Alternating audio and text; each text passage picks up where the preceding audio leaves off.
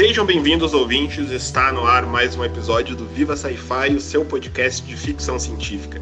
Eu sou Thiago Meira e hoje nós vamos ir lá para o início do século XX para falar um pouco de como era a ficção científica feita naquele momento. E para me ajudar, eu tenho aqui Fábio Fernandes. Bem-vindo, Fábio. Boa noite, Thiago. Muito obrigado. Boa noite, bom dia, boa tarde para quem estiver me ouvindo aí, os ouvintes.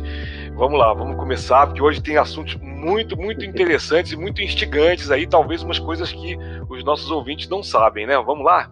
Vamos lá, vamos lá, que hoje é para fazer essa pauta também. Eu comecei a fazer ela meio confusa e quando ela foi se se iluminando assim foi, foi, muito, foi muito legal. Uma pauta acho que vai, vai render muito, muito papo, né? Então, falar um pouquinho né, dessa ficção científica feita uh, no início do, uh, do, século XX, né? Ele traz, nós vamos falar bem do, do, início, mais ou menos de uma metade, né? Porque a gente vai fazer aí nos próximos episódios uma longa caminhada, né? Ao, ao, longo do século, né?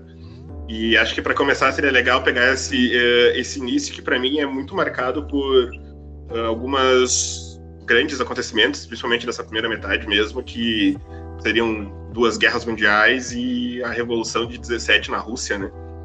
Que, que ela traz, assim, que eu vejo um, uma, uma batalha ideológica, né? Nesse, nessa primeira parte, na segunda também, né?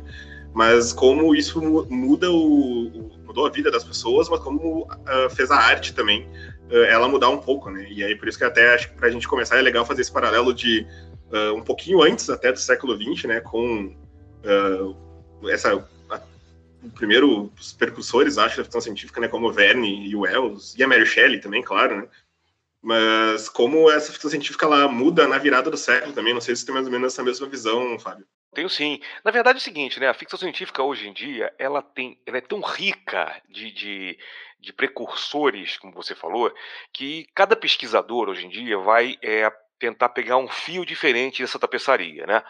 É, tempos atrás, o, o, Brian Aldiss, né, é, um autor britânico de ficção científica e também pesquisador acadêmico, publicou um livro chamado The Billion Year Spree, onde ele falava que a precursora definitiva da ficção científica era Mary Shelley com Frankenstein. É, depois, do, uh, depois do Brian Aldiss, é, vários outros autores começaram a publicar é, outras visões. Por exemplo, as visões mais recentes de autores como Adam Roberts, por exemplo, colocam também a Margaret Cavendish, né, com o, o Mundo Resplandecente, né, do Blazing World, de 1666.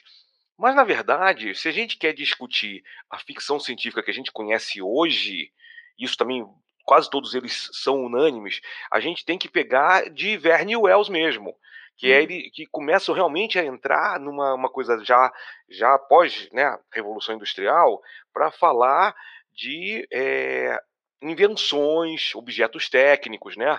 E aí vem o Verne falando das do, da, do, a série de livros dele que ele chama de Viagens Maravilhosas, né? São, elas são comercializadas na França como Viagens Maravilhosas, né? Que é o Viagem Sendo da Terra, é, é como é que é o cinco semanas no balão então assim que são coisas que não são exatamente invenções mas ele bota meio fantasiosa né o viagem da Terra tem né Terra Oca é, e coloca é, pessoas vitorianos, né, com suas, é, suas é, seu desbravamento, né, a coisa de explorar terras desconhecidas, por exemplo. E mas o, o, o é é o Capitão Nemo também, né? Uhum. 20 mil submarinas, que aí sim é o submarino. E, e, são coisas, mas de novo, o submarino já existia, né? Existia em formas muito primitivas, né? O submarino parece que foi usado pela primeira vez na Guerra Civil Americana. Chegou a ser ter, ter um, um, protótipo de submarino que era mais um batiscafo, né? Mas é, então o Verne, assim como o Els, eram caras que liam e pesquisavam, né? Antes de escrever as coisas, né?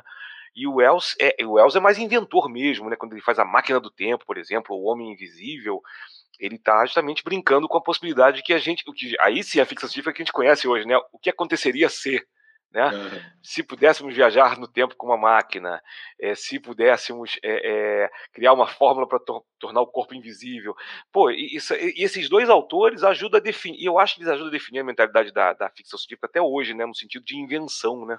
É, total, e até é, é, bem curioso, né, quando a gente fala de outros percursores, né, e no episódio que a gente gravou com o Bruno Matangrano, né, ele comenta, o Bruno é muito de, um, de uma escola francesa, né, de, de estudos literários, né, E ele, ele, comenta até que na França, pelo menos, né, muitos críticos e teóricos literários não colocam o Verne como ficção científica, né? O que eu também acho meio errado, talvez. Ou errado não, né? Os caras têm uma base teórica para isso, né?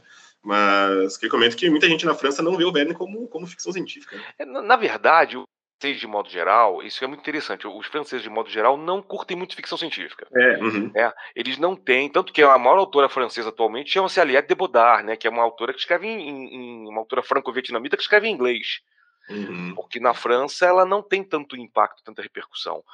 É, é como um pouco como o Brasil, né? A gente tem uma, uma, uma, um grupo aqui, né, pequeno, mas aguerrido, está aumentando cada vez mais de escritoras e escritores, mas ainda tem um mainstream literário que, que ignora, que prefere ignorar porque acha que não é interessante.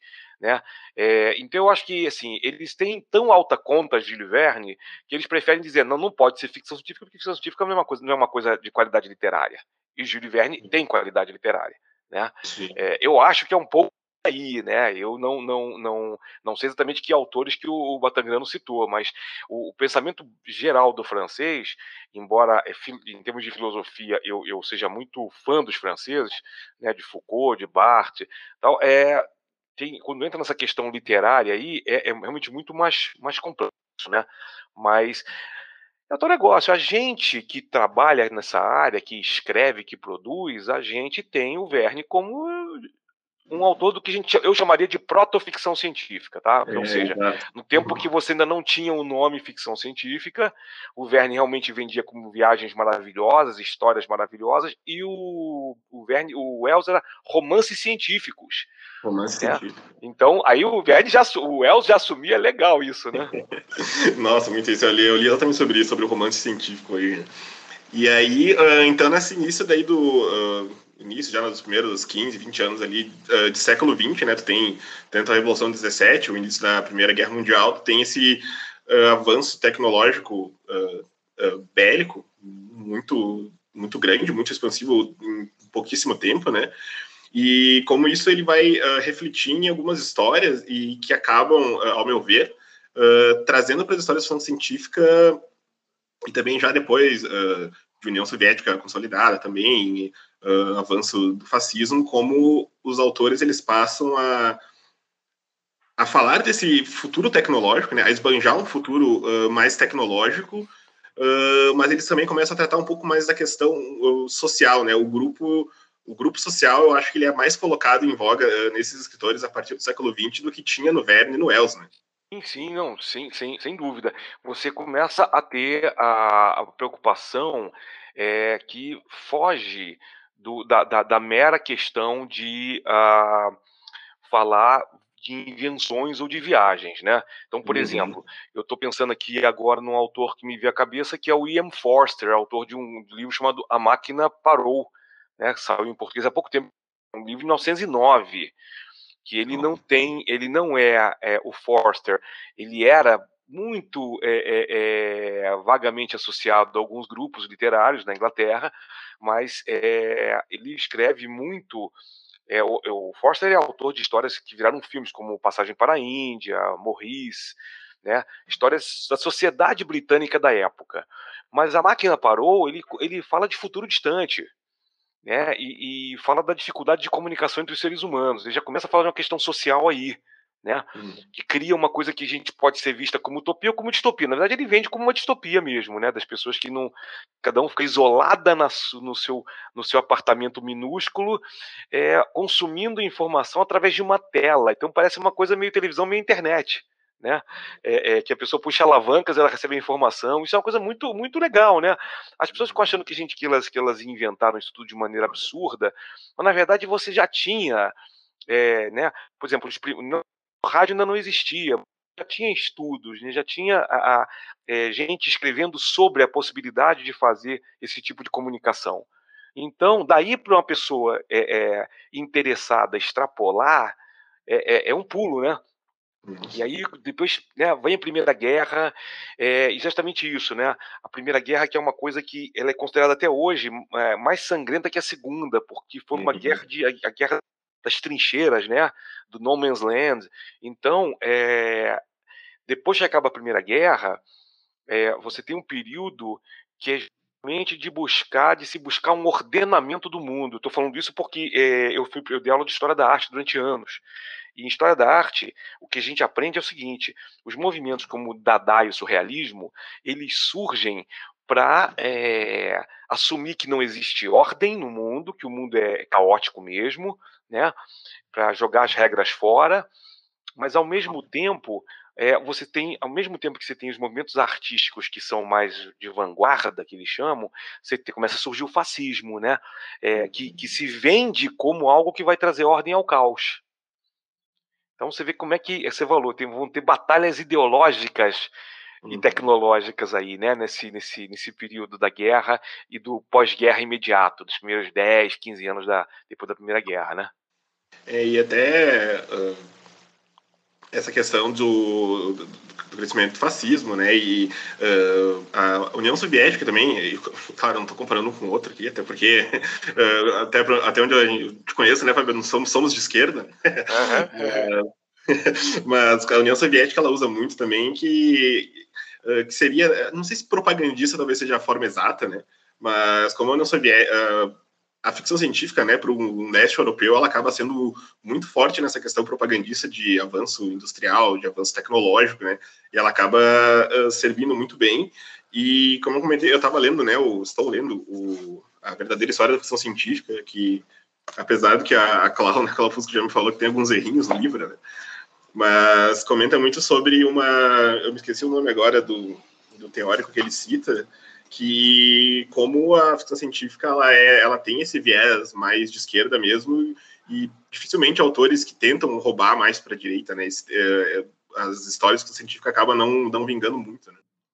É, porque na verdade é o seguinte, eu, eu, eu, no meu canal lá de YouTube Terra Incógnita, eu fiz um especial uma vez sobre escritores de FC de esquerda. E eu procurei usar é, o mesmo tipo de raciocínio que o Paulo Freire usa quando ele define a diferença entre esquerda e direita, né? Que a esquerda luta pela, pela inclusão e a direita pela exclusão. Uhum. A direita, no primeiro momento, eu não estou falando do fascismo, estou falando do, do, reacionário, do conservador padrão, né? Uhum. Ele acha que ele está certo, porque ele acha que o mundo tem que ter uma hierarquia, alguém tem que mandar e alguém tem que obedecer. E a esquerda, de modo geral, não, não pensa assim. Né? Então é claro que todos os dois, as duas maneiras de pensar, se você é, é, levar ao extremo, elas vão gerar problemas muito sérios. Só que a esquerda teve a Revolução Russa, que ela foi degringolar depois com Stalin. Mas os primeiros, vamos os primeiros 10 anos de Revolução Russa, eles geraram um saldo muito positivo na, na, na cultura, nas artes é, é, e na política é, soviéticas. Né? Então, eu falei agora há pouco do, do livro do, do Forster de 1909, e em 1908 você tem o Estrela Vermelha do Alexander Bogdanov né? Uhum. Que é um, é um, um, um, cara que em 1908, 1905 teve a primeira Revolução Russa que fracassou, né? Aí aquele filme O Coração do Potemkin, ele narra isso, né? Narra essa, esse fracasso da primeira Revolução Russa.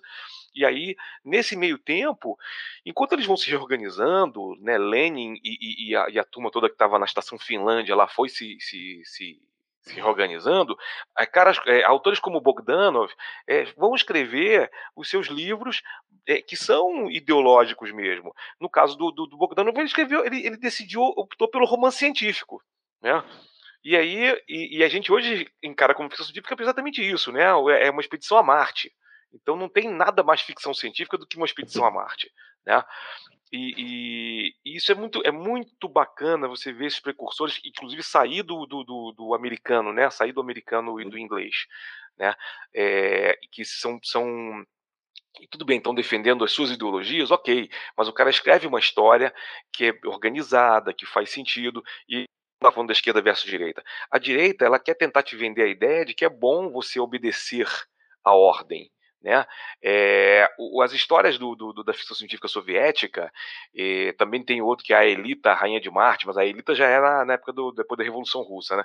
São todos, todas é, histórias que tentam falar de utopias fora da Terra também. Tipo, poxa, vamos levar a Revolução Soviética para outros planetas e vamos fazer que os planetas sejam é, trabalhem sem hierarquia, sejam igualitários. Né? E isso é, é, é, uma utopia que até hoje, até hoje, você vai ver que décadas depois, até séries de TV americanas Né? É, o próprio Star Trek, com toda a questão. Star Trek é uma coisa muito louca, né? porque ela tem a, a hierarquia militar na frota e na federação, mas é uma sociedade socialista, que não, não, não tem mais dinheiro, as pessoas trabalham no que elas quiserem trabalhar. Né? Ah, o cânone, não das séries de TV, mas o cânone do, do, dos livros de Star Trek, é, falam muito de sexo livre. E o, o, desenho animado lá, Lower Decks, ele deixa isso claro num dos episódios. Que tem uma verdadeira suruba dentro da nave. É. Não é um desenho para crianças, né? Mas é uhum. bacana isso, né? Então você vê que, que é, eu acho que começou isso tudo exatamente nessa época, na primeira para segunda década do século XX. Né? Sim, e até essa questão do Star Trek, ela me lembra muito o Despossuídos da Úrsula, que vai ser bem depois, anos 60, se não me engano. Os Despossuídos é isso, né? É o pessoal, eles uh, trabalham onde eles querem, né? Eles, cada um tem, por semana, um emprego diferente, eles têm essa questão mais uh, livre na questão de se relacionar com outras pessoas, de sexo, de para ter filhos e tal, né? E como, como, realmente, isso, anos depois ainda, ainda tem esses, esses precursores do início do século XX, né? E falando ali um pouco mais aí como uh, depois nessa radicalização, né, tanto uh, da esquerda como da direita, ou como na questão do Stalin, né, uh, tem em 24, né, publicado pela primeira vez fora da União Soviética, né, uh, é, ainda é, 24 já é União Soviética, a publicação do Nós, do Zamyatin, que era um revolucionário, né, um bolchevique uh, fervoroso, e com é, os, os, rumos né, que tomou a, a revolução para ele, ele acaba escrevendo entre 1920 a 22, se não me engano, ele consegue publicar em 24, né, o, o Nós, que já chega com talvez o, uma primeira grande distopia ainda antes do, do Huxley ainda, né. Não, pois é, o, o, o, Nós é engraçado, não sei se você, se você leu, o Nós ele é, ele é livro cômico, na verdade. É que é o humor russo, né? Então o humor é, russo não é o humor de gargalhar, né?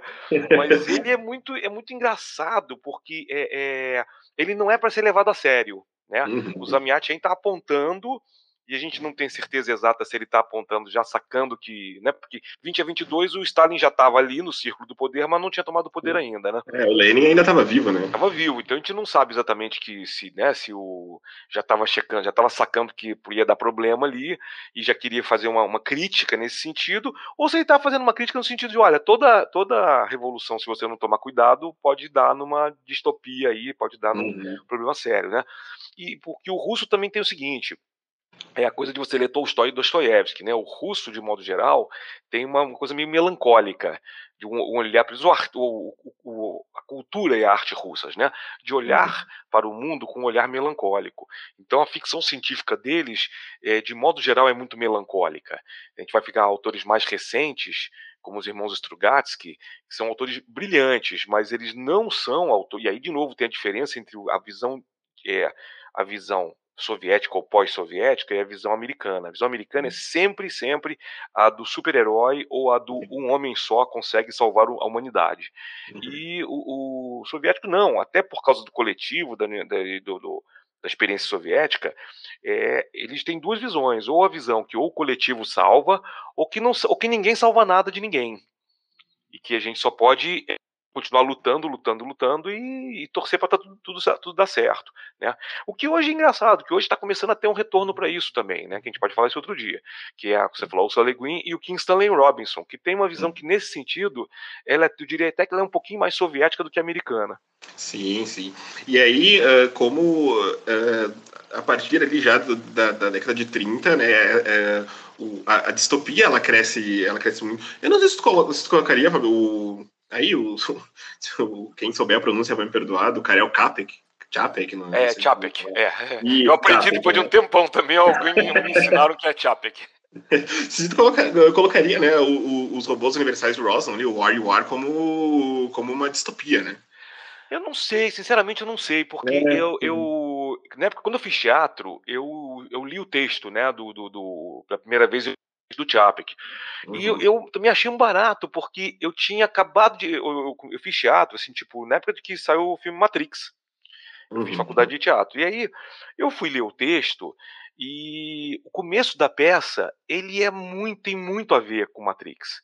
Inclusive, se vocês forem ver Animatrix, que é o The Second Renaissance, que é o primeiro curto das irmãs Wachowski lá, que conta exatamente a história de como a Matrix aconteceu, é, é, muito parecido com o Ruhr. A gente faz uma homenagem ao, ao Chapek, sem, sem, sem citá-lo. Porque, assim, a, Ruhr, a empresa do Rossum, é numa ilha, não sei se no Pacífico, né, mas é numa ilha, mas dali já era um momento em que os robôs são exportados para o mundo inteiro e quase todas as famílias têm o seu robô. Só que os robôs, se você for ver a primeira cena da peça, os robôs são replicantes. Eles são robôs que são idênticos aos seres humanos. Tanto que a primeira uhum. cena é a dois caras que vão ver o lance dos robôs, comprar tal, eles, eles pedem para falar com o Rossum, a secretária pede para esperar um pouco. Quando o Rossum chega, fala assim: O que, que vocês acharam? Nós achamos de quê? O dela? Aí ele mostra a secretária, a recepcionista. Eu disse, não, mas sim, mas e daí? E ela é um robô. Uhum. Só que eles não sabiam disso, porque ela é uma replicante, né, pro padrão de que a gente chamaria hoje. Então, tem para mim assim muito muito a ver com o Matrix tem muito pega muito do Chapek esse comecinho né eu acho que vira uma distopia. E aí é que aí que a gente vai ter que discutir muito esse tema, viu? Porque uhum. eu acho que o que o Rossum quer criar uma utopia e é uma utopia até metade da peça. Até metade, é. Porque quando os robôs decidem exterminar a raça humana, aí vira distopia, né, pra gente, né? É, exato. E aí, uh, até uma, uma, coisa que eu achei curioso, que, que eu tava lendo no, no, no História da Ficção Científica, é como principalmente essa, né, nessas três, eu vou dizer, porque a gente ainda não entrou no Admirável Mundo Novo, né, que acho que dá para deixar mais como uma grande conclusão, que como uh, tem toda essa questão do, do aspecto da uh, social, né, da, de toda a sociedade, da, de como essa esfera social ela acaba sendo mais envolvida nas histórias, mas como entra muito uma, um aspecto religioso também, né. O, no Zamiati ainda tem o Benfeitor com um grande quase um, um, estilo de um grande irmão, assim, digamos, né, do 1974. Uhum. Tu tem no, no, nos robôs Universidade de Roswell também o, a questão que no final eles não podem se reproduzir, eles acabam sendo Adão e Eva também, né? E, sim, sim, sim. E aí depois o Admirável Mundo Novo também, né? É uma história que se passa depois de Ford, né? Os anos são contados depois do Ford, né? Então tem esse aspecto uh, religioso, ele entra junto também. Eu acho que depois, é, tá, o que a gente está falando mais cedo, eu acho que é, depois de um certo momento né, na, na, na, história, eu acho que, principalmente depois da Primeira Guerra Mundial, a tentativa de se dar ordem ao caos passa por aí também. Você tem o, o, o cara mais, é, o racismo que vai surgindo na, na, na né? Na, na Europa é, nos anos 20, e você tem é, uma tentativa de, de, de, ordenamento que não é necessariamente fascista, mas passa um pouco pela religião aí também, né? Uhum. E aí é claro que os escritores eles ironizam isso, vão brincar com isso. A coisa do Adão e Eva, é, é, espaciais, galácticos, nossa, a quantidade de filme que, e quadrinhos e livros que foram produzidos no século XX sobre isso é impressionante, né? Tô até lembrando de uma música antiga, uma música italiana que aqui no Brasil a banda Rádio Táxi regravou, que é aquela Minha Pequena Eva, né? Aquela, Sim, é uma música. Né? nosso amor na última astronave, é. Pois, cara, é, é, é, isso também, né? É isso. Eu, o, o, aparentemente é só o casal que sobrevive na última astronave, saindo da uhum. Terra, quer dizer, e, e, e, na verdade isso é uma coisa horrível, né? Uma coisa terrível. Sim, e aí eu acho que no talvez né, talvez nessa primeira metade ou um pouco antes, né? Porque o, o 1964 ele ainda ele já é ele é 49 ainda, né?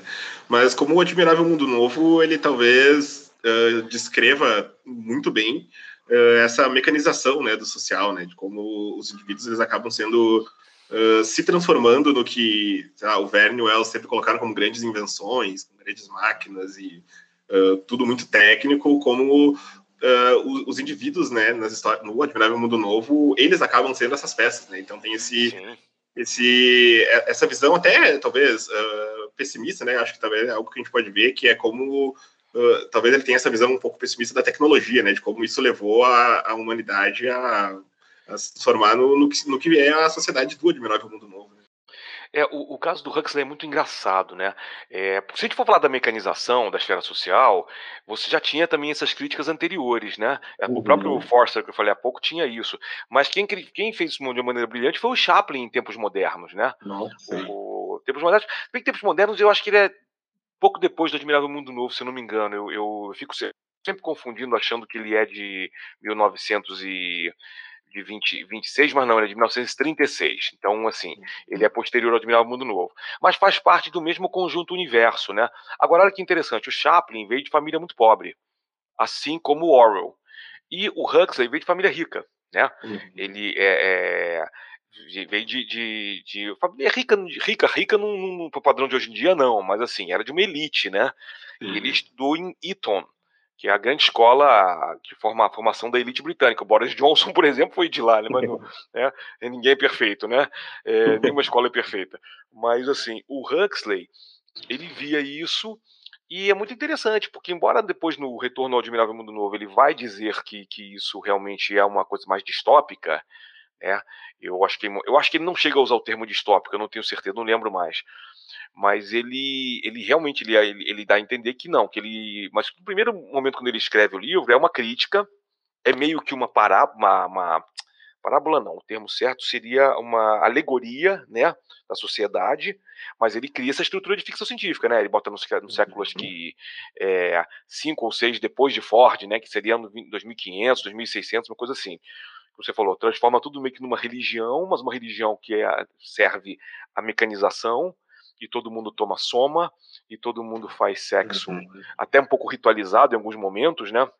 Uhum. Mas é, é, mas ninguém precisa pensar, não tem o que pensar. Né? Então você realmente vira uma máquina. Tanto é que ele introduz um elemento que é o selvagem que vai olhar de fora e vai dizer: Cara, vocês são uma máquina, vocês não são gente. Né? Mas é muito louco, porque as pessoas vão olhar para ele e vão dizer: Não, a gente está a gente tá bem, a gente não sofre. Você que é, é que é o, é que é o louco, porque está fora dessa sociedade, né?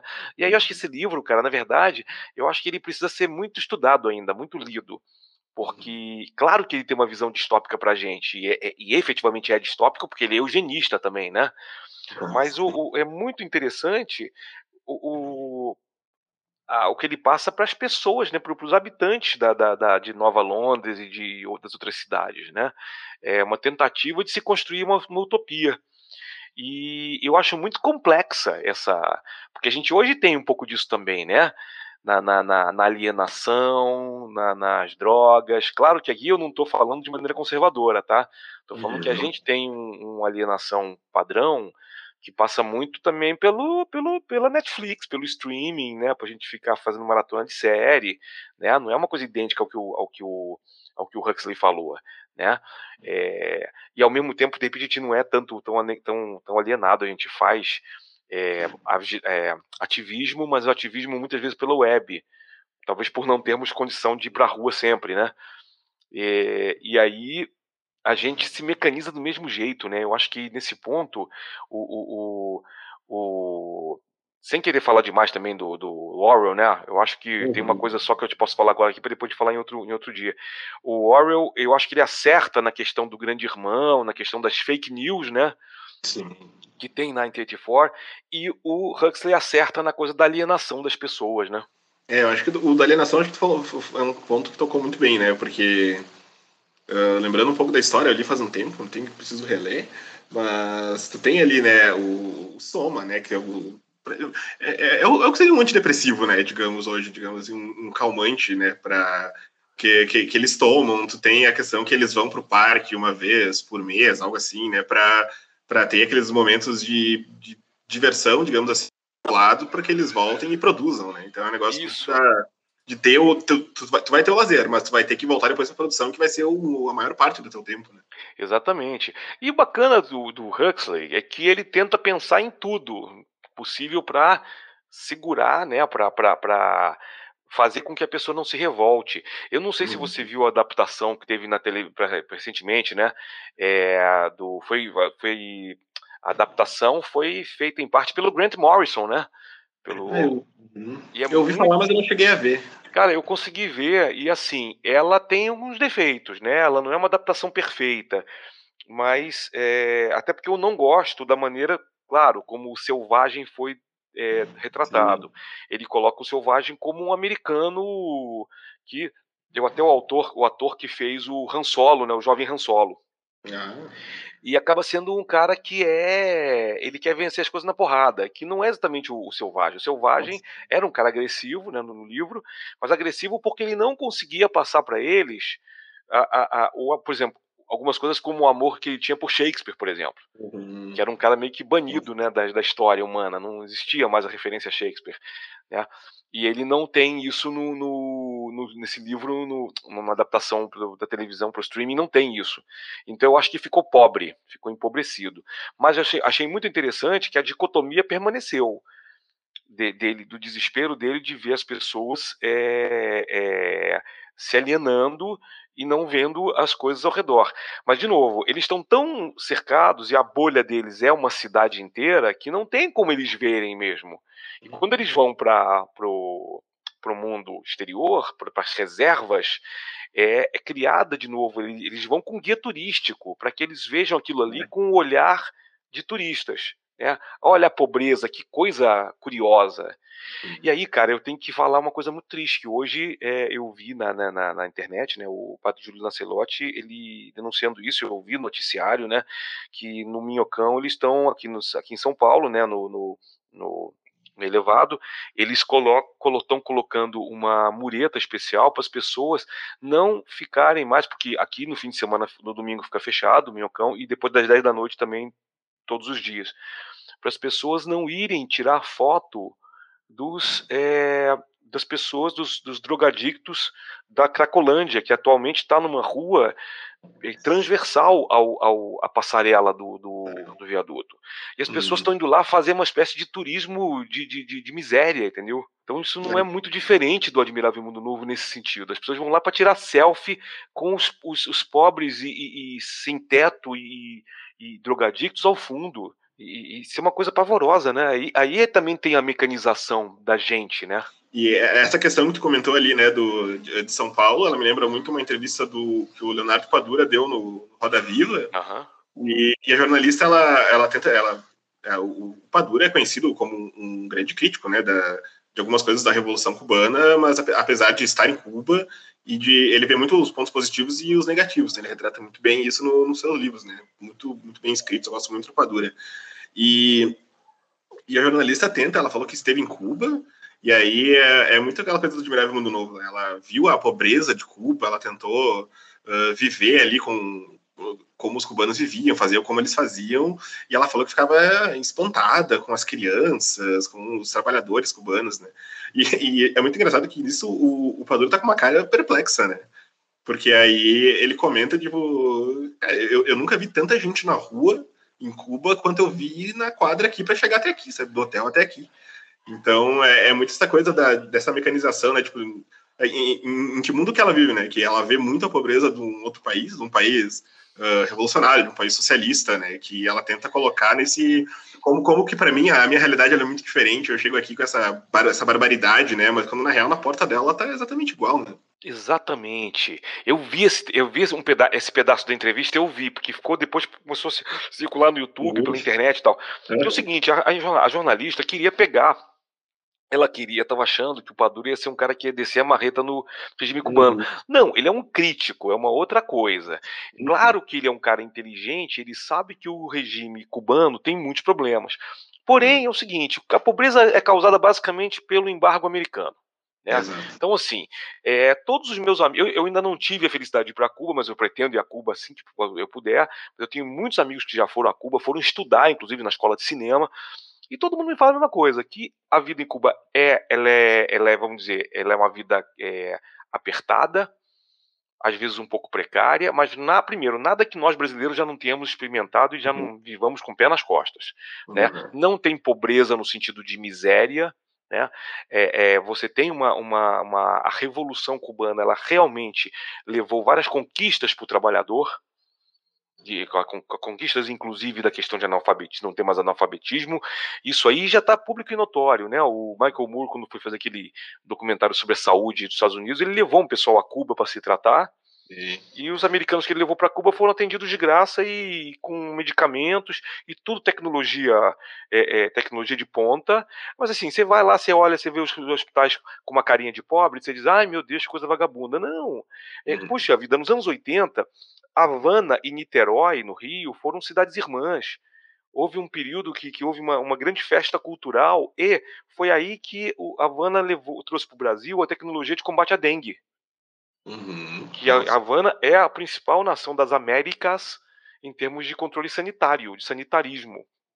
Então você, você e assim é importante se, se, se, reclamar, por exemplo, até hoje eu tenho amigos meus que falam, ah, mas a questão LGBT em Cuba, pois é, mas nos anos 80 para 90 a sobrinha do Fidel liderou um movimento LGBT que o próprio Fidel deu dois passos para trás e disse, não, tá bom, ok, não tô, tô errado, achava que ser é, homossexual não era revolucionário e a, e a sobrinha dele bateu de frente, disse, não, pelo contrário, não tem nada mais revolucionário que isso.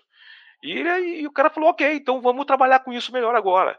Tanto é que um dos filmes de maior sucesso em Cuba nos anos 90 foi um filme chamado Morango e Chocolate, que falava uhum. exatamente dessa questão do embate, um, da amizade que se forma entre um cara hétero e um, e um gay. E uhum. foi o filme que, nos, até, os, até a virada do milênio, foi o filme que mais encheu os cinemas de Cuba e fez muito sucesso no Brasil também quando passou. Existe uma coisa muito legal da cultura cubana e que a gente precisa realmente é, é, é, entender mais, né? E que e é isso. Inclusive uma ficção científica cubana também. Não sei se você conhece um autor chamado Ios, que é um cara é muito louco. O cara tem uma cara de metaleiro e ele escreve uma ficção que tem um pouco de um pouco de Stanislaw Lem, um pouco de Kurt Vonnegut, é uma coisa muito louca e super crítico do regime cubano também, e tá lá em, em Havana. mas isso eu não, não conhecia, vou, vou, vou procurar também, que já me interessei. uh, então, acho que pra gente fechar, né, uh, Fabio, acho que para um, uma resposta final, assim, um pessimismo, digamos assim, com essas novas tecnologias é o que marca, talvez, esses primeiros 30, 40 anos ali da, da dos escritores de ficção científica, pelo menos, que vão mais para distopia, né? Olha, eu acho que não é tanto o, a coisa tecnológica, Uma não. tecnologia, né? Uhum. É, não tenho certeza. Eu acho que tem muito mais uma visão do, do da, da, da, coisa da guerra mesmo, da Primeira Guerra, de se usar a tecnologia no sentido arma, né, no sentido militar, tal. Uhum. E os aviões começaram a ser usados depois para bombardeio, tal, né? É, você tem aí uma, uma, uma, preocupação do uso humano dessas tecnologias.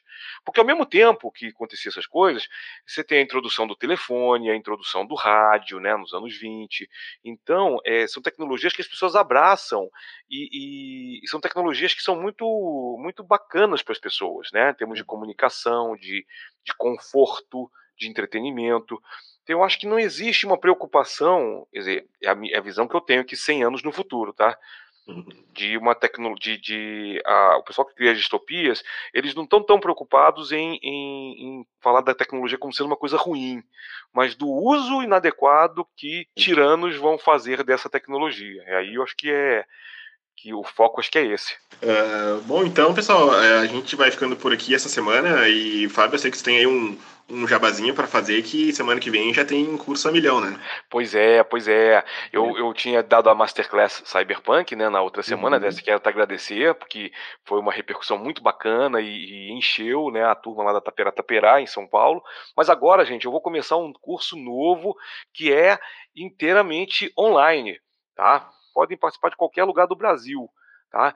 É um curso chamado Todos os Punks da Sci-Fi. Nesse curso eu vou falar né, em quatro aulas online pelo Zoom. Eu vou é, ministrar essas aulas nas terças-feiras, né, é, agora no, de junho para cá, final de junho, dia 21 e 28 de junho e dias 5 e 12 de julho, das 20 às 22 horas. É, é, e vou. É, quem já fez curso comigo tem 50% de desconto e Estamos oferecendo cinco vagas de bolsas sociais, 100%, para pessoas negras ou trans ou com deficiência, que serão preenchidas por ordem de inscrição. Então, é, se vocês quiserem participar, né, se inscrevam pelo meu site. Meu site é www.fabiofernandeswriter.com Teve a pessoa no Twitter, né, que comentou que não, que não pôde comparecer, né, que não, que não era de São Paulo, né, então agora vai, uh, vai ter a oportunidade e pode deixar que uh, vai estar tudo linkadinho aqui no teu site, vai estar linkado. Uh, agradecer então, Fábio, mais, mais um episódio aí com a gente, agora mais, mais frequente, né? E vamos fazer essa caminhada aí pelo século XX. Legal, legal. Vai ser uma boa caminhada. Tô, tô muito afim. Eu acho que o pessoal vai gostar né, dessa, dessa, desses próximos passos. Aí, com certeza. Então, pessoal, a gente vai ficando por aqui essa semana. Espero que tenham gostado do episódio. Se gostaram, marquem a gente e comentem no, nas redes sociais. Encontra o podcast tanto no Instagram como no Twitter como arroba Viva Sci-Fi. É isso. E lembrem-se, assistam Sci-Fi, leiam Sci-Fi e vivam Sci-Fi. Valeu!